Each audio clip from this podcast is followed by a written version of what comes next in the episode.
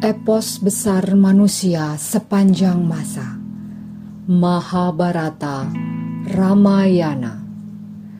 Ditulis oleh C. Raja Gopalacari Diterbitkan oleh Ircisot Dibacakan oleh Nyonya Wage dan Tamu Wage. Bagian kedua Ramayana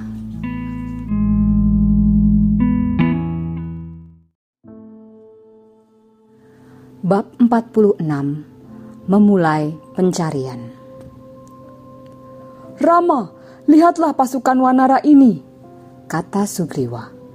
Segenap kekuatan yang luar biasa besar ini menunggu perintahmu.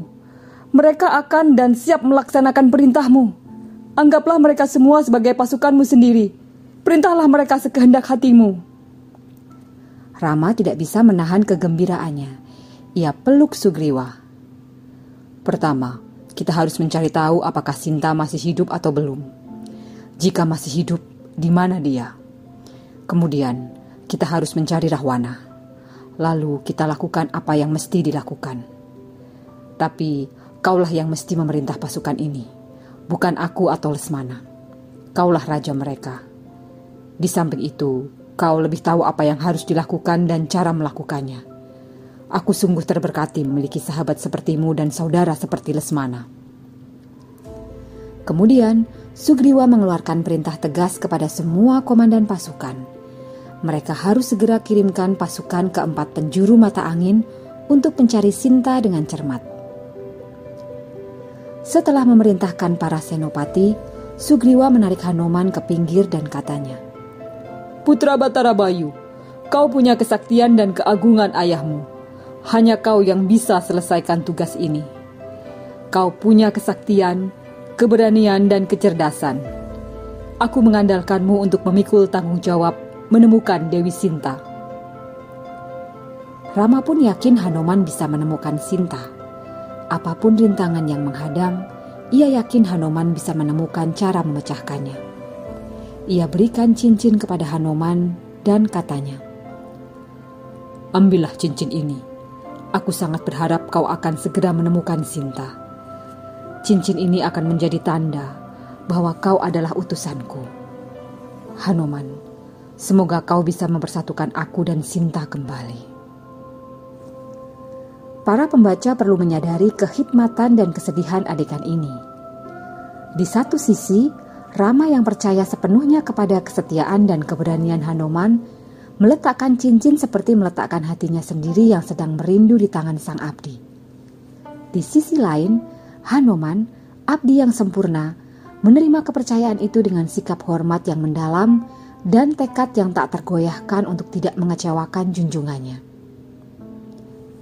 Sugriwa pun memberi perintah kepada pasukannya. Bagaimanapun caranya, Sinta harus ditemukan, di mana pun ia disembunyikan kalian pasti bisa dan harus menemukannya. Dalam waktu sebulan, kalian harus kembali memberitakan kabar tentangnya. Sejumlah besar pasukan itu bubar seperti semut yang menyebar keluar dari bukit semut. Mereka menyebar ke empat penjuru mata angin. Sata Bali dan pasukannya bergerak menuju utara. Winatra pergi ke timur, Susena ke arah barat, Hanuman, Anggada dan Jenderal Tara pergi ke selatan. Mereka semua menyala dengan semangat untuk menangkap membinasakan Rawana dan merebut kembali Sinta. Setiap kelompok ingin jadi yang pertama membawa keberhasilan. Mereka saling bersaing secara sehat. Rama bertanya kepada Sugriwa, Kau gambarkan setiap penjuru dan wilayah bumi seperti kau pernah melihat seluruh dunia dengan mata kepala sendiri. Bagaimana dan kapan kau melakukan semua itu? Kau pasti ingat, tuanku, kata Sugriwa. Bagaimana Subali mengejarku ke setiap sudut dunia. Ke mana pun aku pergi, ia terus mengejarku. Karena itu, aku harus mengembara ke seluruh dunia. Dengan demikian, aku berkesempatan melihat setiap bagian planet ini. Kemudian, aku tahu sebuah tempat di mana Resi Matangga membangun asramanya. Jika masuk wilayah asrama itu, Subali akan mati seketika karena kutukan sang resi. Aku tahu ia tidak akan mendatangi tempat itu. Bahkan, jika pun datang, ia tidak akan bisa mencelakakanku. maka aku aman di tempat itu. Pasukan kera yang pergi ke arah utara, timur, dan barat kembali dalam sebulan. Mereka melaporkan Sinta tidak ditemukan di mana pun. Kami sudah mencari dengan cermat di setiap hutan, gunung, sungai, dan kota, tapi kami tidak bisa menemukannya. Hanoman yang pergi ke arah selatanlah yang paling beruntung. Bukankah raksasa yang menculik Sinta juga pergi ke arah selatan? Dan Hanoman belum juga kembali. Mendengar laporan itu, Rama puas. Ia tahu pasukan Wanara sudah melakukan tugasnya dengan maksimal. Hanoman dan Anggada masuk dan mencari di gua-gua dan hutan di Windias. Kemudian, mereka tiba di sebuah padang gurun. Di sana, seorang resi sedang melakukan tapa. Karena kutukan sang resi, tempat itu tidak ditumbuhi pepohonan, tidak dihuni binatang buas, tidak juga suara burung. Semakin ke selatan, tiba-tiba mereka dihadang oleh Asura yang tinggi besar. Asura ini sangat bengis. Melihat pasukan Manara, ia langsung meloncat dan berusaha menangkapi mereka untuk dijadikan santapan. Semula pasukan Wanara mengira Asura itu adalah Rahwana. Anggada menerjang Asura itu dan memukulnya dengan sangat keras. Tak mampu menahan pukulan sekeras itu, Asura muntah darah dan tumbang ke tanah. Mati seperti bukit besar. Dengan sukacita, karena mengira Rahwana telah tewas, mereka mencari Sinta di hutan. Tapi, tidak ada tanda-tanda Sinta di hutan itu. Maka, mereka pun mencari di tempat lain. Seringkali, mereka merasa letih karena pencarian mereka tidak membuahkan hasil. Mereka duduk termangu hampir kehilangan harapan. Pada saat-saat seperti itu, Anggada, Ganda Madana, atau para pemimpin yang lain akan membesarkan hati dan membuat mereka kembali bersemangat dan melanjutkan pencarian. Hari demi hari berlalu, tapi Sinta belum juga diketemukan. Mereka takut pada murka Sugriwa. Pencarian mereka sudah sangat jauh di wilayah selatan. Ketika melintasi kawasan gurun, mereka melihat sebuah gua. Dengan mata berkunang-kunang karena lapar dan haus, mereka berniat memasuki gua tersebut. Tiba-tiba, berbagai jenis burung terbang keluar darinya. Angin semilir yang bertiup dari dalam gua membawa serta serbuk sari bunga-bunga teratai. Bau harum menguar ke sekitar. Di dalam gua ini pasti ada air. Dari sanalah bau harum dan burung-burung berasal, ucap para wanara dan para wanara segera membentuk terantai dengan tangan-tangan mereka. Hati-hati mereka turun ke dalam gelap gua. Perasaan mereka penuh dengan harapan, meskipun mulut sudah terlalu kering untuk berteriak-teriak. Setelah agak lama, seketika tampak cahaya. Mereka melihat tak jauh dari sana ada aliran air yang jernih. Pemandangan lainnya yang lebih menakjubkan adalah terdapatnya pohon-pohon dengan buah-buahnya yang bergantungan dengan amat suburnya. Lalu, mereka memasuki sebuah kota yang menakjubkan. Jalan-jalannya berlapis emas. Bangunan-bangunannya yang sangat besar tampak indah seperti mimpi itu sendiri. Mereka terus berjalan masuk hingga bertapa dengan petapa perempuan yang sudah uzur.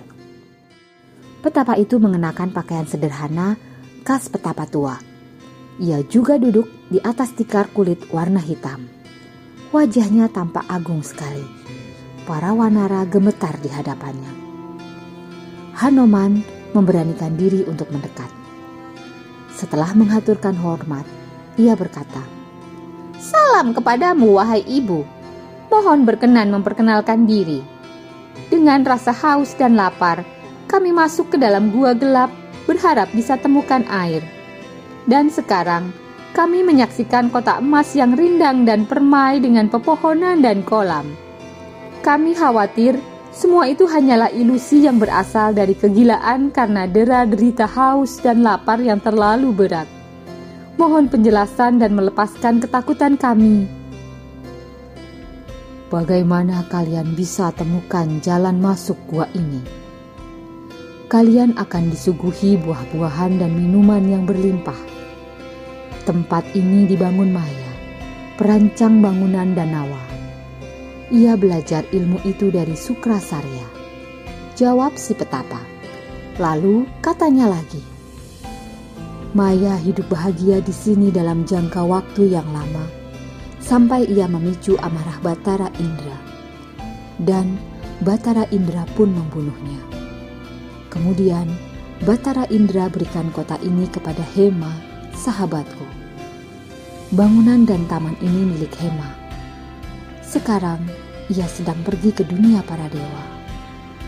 Tapi apa tujuan kalian pergi kemari? Mengapa kalian menyusahkan diri mengembara di hutan-hutan? Silakan makan, minum dan segarkan diri dulu. Kemudian jawablah pertanyaanku. Mereka makan dan minum serta menyegarkan diri mereka sangat gembira. Kemudian, Hanuman menjelaskan tujuan pengembaraan mereka kepada petapa perempuan itu. Karena alasan tertentu, Rama, putra Raja Dasarata meninggalkan kerajaan dan hidup di hutan bersama saudara dan istri. Kemudian, raksasa jahat menculik Sinta, istri Rama. Mereka berdua mencari Sinta. Mereka lalu bertemu dan menjalin persahabatan dengan Raja Wanara, Sugriwa. Selanjutnya, raja memerintahkan kami mencari dan membawa pulang Sinta untuk Rama. Kami diberi waktu satu bulan. Kami tersesat di kegelapan gua, dan batas waktu yang diberikan raja kami telah habis. Karena kegagalan melaksanakan titahnya dalam waktu yang ditentukan, ia pasti akan menghukum mati kami. Swayam Praba, demikian nama petapa perempuan itu berkata, Oh Dewata, kalian tidak akan bisa keluar dari gua ini. Tidak seorang asing pun yang masuk ke dalam gua ini bisa keluar hidup-hidup. Tapi karena kalian sedang menjalani tugas yang agung, aku harus dengan kekuatan tapa berataku membawa kalian semua keluar dari gua ini. Nah, sekarang tutup mata kalian. Seperti yang diperintahkan, mereka semua tutup mata. Seketika itu juga, mereka mendapati diri sudah ada di pesisir pantai. Mereka melihat sekeliling. Betapa terkejutnya mereka ketika mendapati ternyata waktu itu adalah awal musim semi. Anggada meratap. Oh Dewata, waktu satu bulan telah habis. Jika kembali ke Kiskenda tanpa petunjuk keberadaan Sinta, kita pasti akan dihukum mati. Sugriwa benci kepadaku. Karena tekanan Rama, ia setuju mengangkatku menjadi Yuwa Raja bukan karena cintanya kepadaku. Daripada kembali ke Kiskenda dan dihukum mati, mari kita berpuasa saja sampai mati di sini. Banyak yang setuju dengan usulan Anggada. Aku tidak setuju. Mengapa mesti bunuh diri? Mari kita kembali ke gua petapa Syawam Praba dan hidup bahagia di sana. Semua tersedia melimpah di sana. Sugriwa atau siapa pun tidak akan bisa mencapai tempat itu. Kita bisa menghabiskan sisa hidup kita dengan bersenang-senang ucap Jenderal Tara. Tapi, kata Hanuman, Omong kosong apa itu? Apa enaknya makan, minum, dan tidur di gua, sementara keluarga kita jauh di Kiskenda sana? Sugriwa raja yang baik, kita tidak perlu takut kepadanya. Jika Sugriwa benar-benar murka kepada kita dan memutuskan untuk menghukum kita, apakah kita masih aman di gua itu? Apakah gua itu sanggup melindungi kita dari amarah Lesmana? Ia akan menghancurkannya jadi debu dan membunuh kita semua. Aku tidak melihat keuntungan dalam usulan Tara. Mari kita kembali ke Kiskenda dan kita laporkan apa yang sebenarnya. Kita mohon ampunannya. Hanya dengan cara ini kita bisa selamat. Aku tidak setuju denganmu, Hanoman, kata Anggada. Sugriwa sama sekali tidak memiliki cinta atau belas kasih kepadaku. Ia pasti membunuhku. Ia bertabiat kejam Ingatlah bagaimana ia membunuh ayahku. Ia tidak menginginkan aku hidup. Ia pasti akan mencari-cari alasan untuk membunuhku. Baginya aku adalah kerikil yang mengganggu kepentingannya dan anak-anaknya atas tahta Kiskenda. Mudah saja baginya untuk ingkar janji. Bukankah ia juga lupa janjinya kepada Rama untuk mencari dan menemukan Dewi Sinta? Hanya karena takut pada busur Lesmana ia perintahkan kita untuk pergi mencari Sinta. Ibuku yang telah kehilangan harapan mengalah dan mau menerima perlindungan Sugriwa. Demi aku ia mau bertahan hidup. Jika mendengar aku mati, ia pasti akan mengakhiri hidupnya. Oh Dewata, betapa balang nasibku. Aku tidak tahu apa yang mesti aku lakukan. Ya, aku pasti mati jika kembali ke Kiskenda. Lebih baik aku puasa di sini sampai ajal datang menjemput. Ia gelar rumput kusa di tanah dengan tata cara yang dipersyaratkan untuk orang yang bersumpah untuk mati. Ia menghaturkan hormat kepada para dewa dan orang mati, serta duduk menghadap ke arah timur. Ia benar-benar membulatkan tekadnya untuk mati. Ketika Anggada, sang Yua Raja bersumpah untuk puasa sampai mati dan mulai duduk bersila, para wanara lain menangis pilu. Mereka pun mengikuti apa yang dilakukan Anggada, berpuasa sampai mati dan duduk bersila menghadap ke timur. Di bukit yang lain, Sampati, Raja Burung Heriang, melihat sejumlah besar pasukan wanara putus asa dan menunggu ajal. Setelah kehilangan sayap dan tidak bisa terbang, Sampati sangat kelaparan dalam waktu yang lama. Tapi setelah melihat segerombolan kera-kera itu, hatinya sangat gembira. Kera-kera yang sedemikian banyak ini memutuskan mati bersama-sama di sini. Aku akan punya cadangan makanan dalam jangka waktu yang lama tanpa harus bersusah payah. Kata Sampati kepada dirinya sendiri. Sambil menunggu ajal, para wanara saling bercerita tentang kisah masa lalunya masing-masing. Mereka meratapi peristiwa-peristiwa yang terjadi dengan keras. Karena Dewi Kekayi Dasarata wafat, kata mereka. Karena Dasarata Rama harus tinggal di hutan.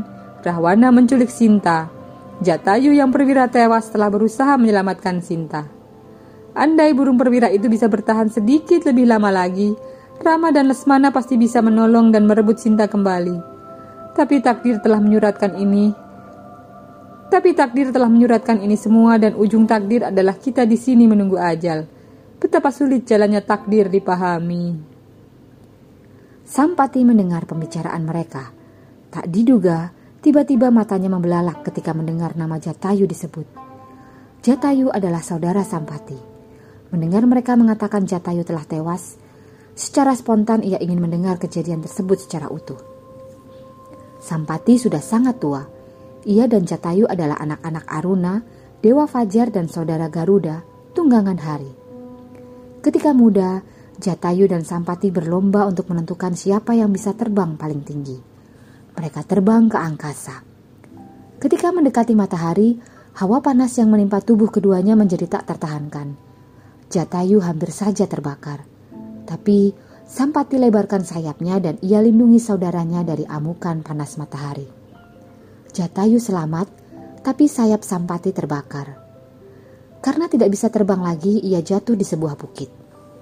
Sejak saat itu, ia tidak bisa terbang lagi dan terpaksa tinggal diam di sana, kelaparan dan hidup tanpa daya. Siapa yang mengatakan kabar sedih saudaraku terkasih Jatayu? Teriaknya Pilu. Oh para wanara, benarkah saudaraku terkasih Jatayu telah mati? Mengapa Rama putra Dasarata pergi ke hutan? Bagaimana ia bisa kehilangan istrinya? Apakah Jatayu tewas di tangan Rahwana? Ceritakan semua kepadaku. Semula para wanara memutuskan berpuasa sampai mati dan Sampati berniat menjadikan mereka santapan lezat. Tetapi sekarang ceritanya berbeda. Para wanara bangkit berdiri dan pergi menuju tempat Sampati. Kemudian, bersama-sama, mereka bawa turun Sampati dari bukit.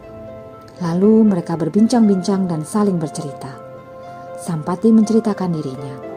Anggada menceritakan semua yang terjadi di Kiskenda. Ia bertanya kepada Sampati bagaimana cara menolong Rama. Meskipun sudah tua dan lemah, mata Sampati masih tetap tajam. Ia masih bisa melihat dari jarak yang sangat jauh. Ia bisa melihat Sinta ditawan di Alengka. Ia gambarkan secara rinci kemakmuran kerajaan Rahwana. Ia melihat dan menggambarkan bagaimana Sinta duduk dikelilingi para raksasi di Alengka. Para wanara gilang bukan kepalang. Mereka meloncat-loncat dan berteriak. Sekarang kami tahu di mana Dewi Sinta berada. Kita tidak perlu berpuasa sampai mati. Tujuan Rama bisa kita wujudkan. Masalah Sampati pun terpecahkan. Berkah bahwa sayapnya akan pulih kembali yang dijanjikan akan diberikan jika ia menolong Rama terbukti. Bahkan, ketika mereka bicara, bulu-bulu muda mulai tumbuh di badan Sampati. Sekarang, Sampati bersinar terang dengan keindahan yang baru. Ia merasa puas bisa melaksanakan upacara pemakaman yang layak untuk Jatayu. Dengarkan kisah selanjutnya di wagi Depan dengan tamu wagi yang lain.